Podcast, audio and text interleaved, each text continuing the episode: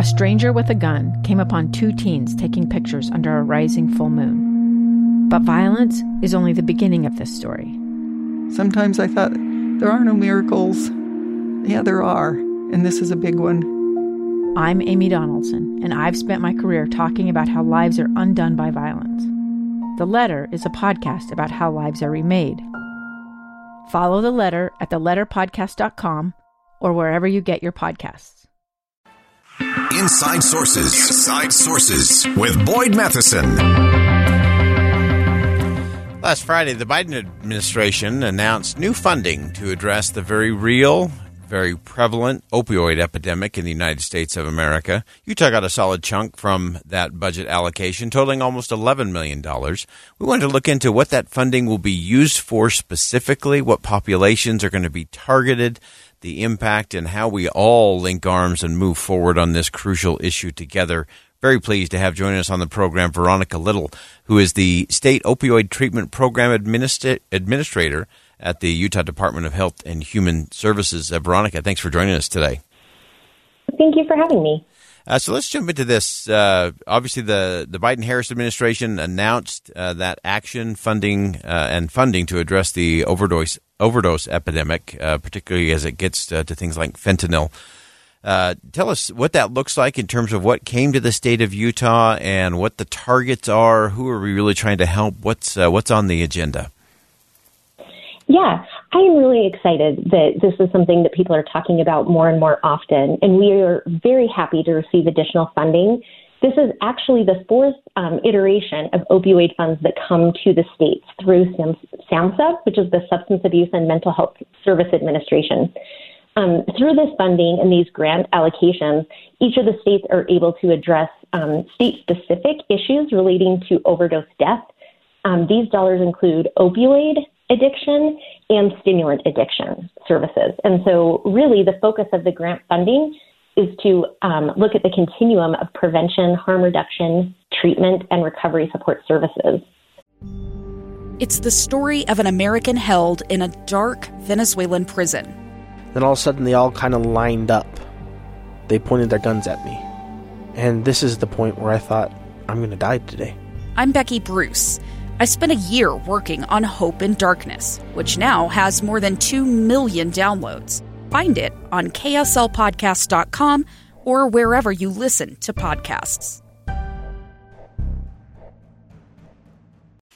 Oh, we great. appreciate the fact that these funds come to states directly in order to be able to assess really our state specific needs and be able to implement funding throughout our communities in different ways. Yeah, I think that's such a crucial component to all of this that you get it to the the state in a block that you can then say, okay, here's here's where we are, here's the situation here in the state of Utah, here's how we can target, here's how we can have the greatest impact and the greatest results uh, for the long haul. Uh, so, give us some some sense in terms of that breakdown. You mentioned that kind of uh, broad brush in terms of what kinds of services are we looking at, preventative, recovery, uh, and sustainability. Absolutely. So if, if it's okay with you, I, I think the easiest way for me to explain it or to talk about it is to talk about programs that we are currently funding and how we are continuing to fund them in the future. So um, some of the things that we currently work on with prevention, primary prevention, is one of the areas that we focus on and talk about. So things like um, the Know Your Script campaign, talking about what opioids are, um, things to ask providers when they are prescribing an opioid or a stimulant, um, and learning really how to talk about and know what options there are available and what the concerns might be for having a prescription. Um, we focus on things like harm reduction, um, things such as naloxone, the training of naloxone, how to use it, and then distribution. Um, for those of you who don't know, naloxone is a, um, an opioid reversal medication that can be used to help um, over, like, I'm sorry, to help um, over, overturn an overdose so that people can survive and live and continue to have healthy, productive lives. We um, provide funding for treatment services. Um, one of the treatment services I think that's unique to this type of funding is programs such as the Bridge program. It's a clinic that is currently we're funding through um, the University of Utah, where individuals who are seeking medication assisted treatment can go and get started on buprenorphine and they are then able to stay in treatment there or be connected to community partners to be um, provided medications as they are also working on other forms of treatment. We also fund things like recovery support services. This can be anything from helping individuals um, with funding for housing all the way through to having recovery support coaches. Um, so, like people who can come and talk to individuals who are experiencing an overdose or who are struggling with addiction and help guide them, let them know what options they have, um, and give them somebody to contact and talk to who isn't necessarily um, somebody who's telling them they have to go to treatment or telling them that they don't have to. It's somebody who's just who has lived experience who can help guide them along their path. Um, and then we have other innovative projects and things like that that we're doing, but that kind of gives you an overview of the different types of services. Yeah, and so important. Each of those components uh, is such a critical piece of the puzzle, uh, depending on where someone is in, in that journey. Uh, one of the other things I wanted to ask you uh, was some of those uh, populations served in terms of that target. Obviously, this is uh, impacting everything from young people to, to elderly people uh, who are dealing with opioid dependence and addiction. Uh, are, there specific targets in terms of age or, or uh, communities that you're going after uh, with some of this funding? Sure, that's a great question. Um, because of the array of services that we can fund with these dollars, we don't really have a target population as far as age goes. We can provide services to anybody at any age. Um, we can provide the funding to our local authorities to do that as well.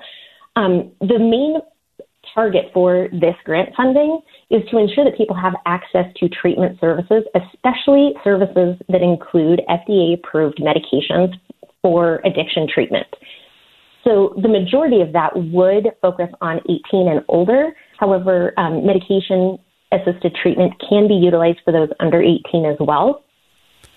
Wonderful. And uh, as you're looking at that, Veronica, uh, what are some of the things that you wish we were talking about more in our communities? You you see the full spectrum, obviously, in in your role there. What's happening? What's working?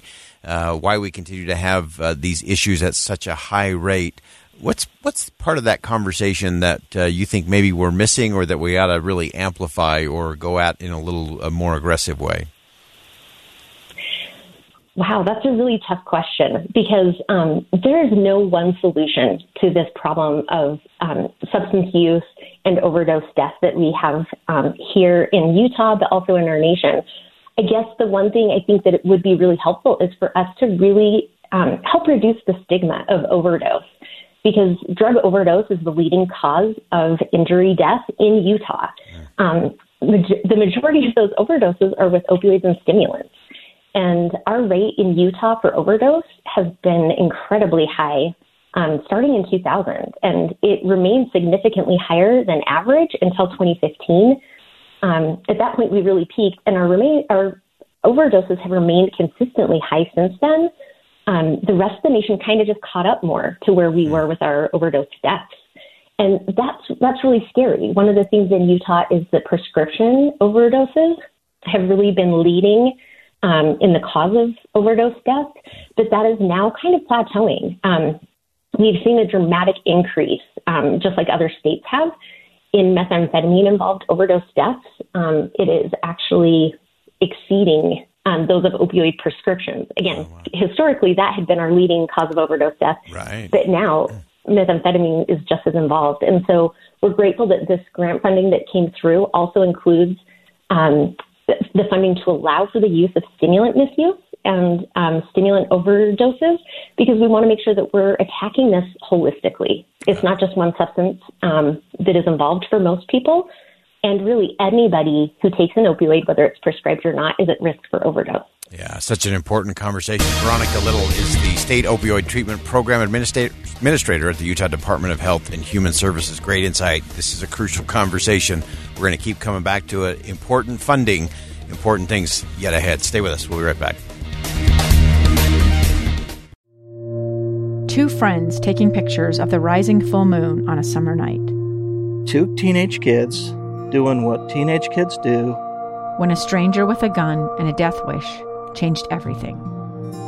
It was violent, it was senseless, and I will never understand it. I will never accept it.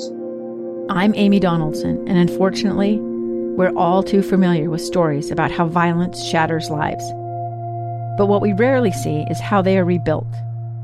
In a new podcast, The Letter, we relive tragedy, but only so we can hear the rest of the story the struggle to reclaim lives, the realities of grief, and the possibilities of forgiveness. I believe in miracles. Sometimes I thought, there are no miracles. Yeah, there are, and this is a big one. Follow the letter at theletterpodcast.com or wherever you get your podcasts.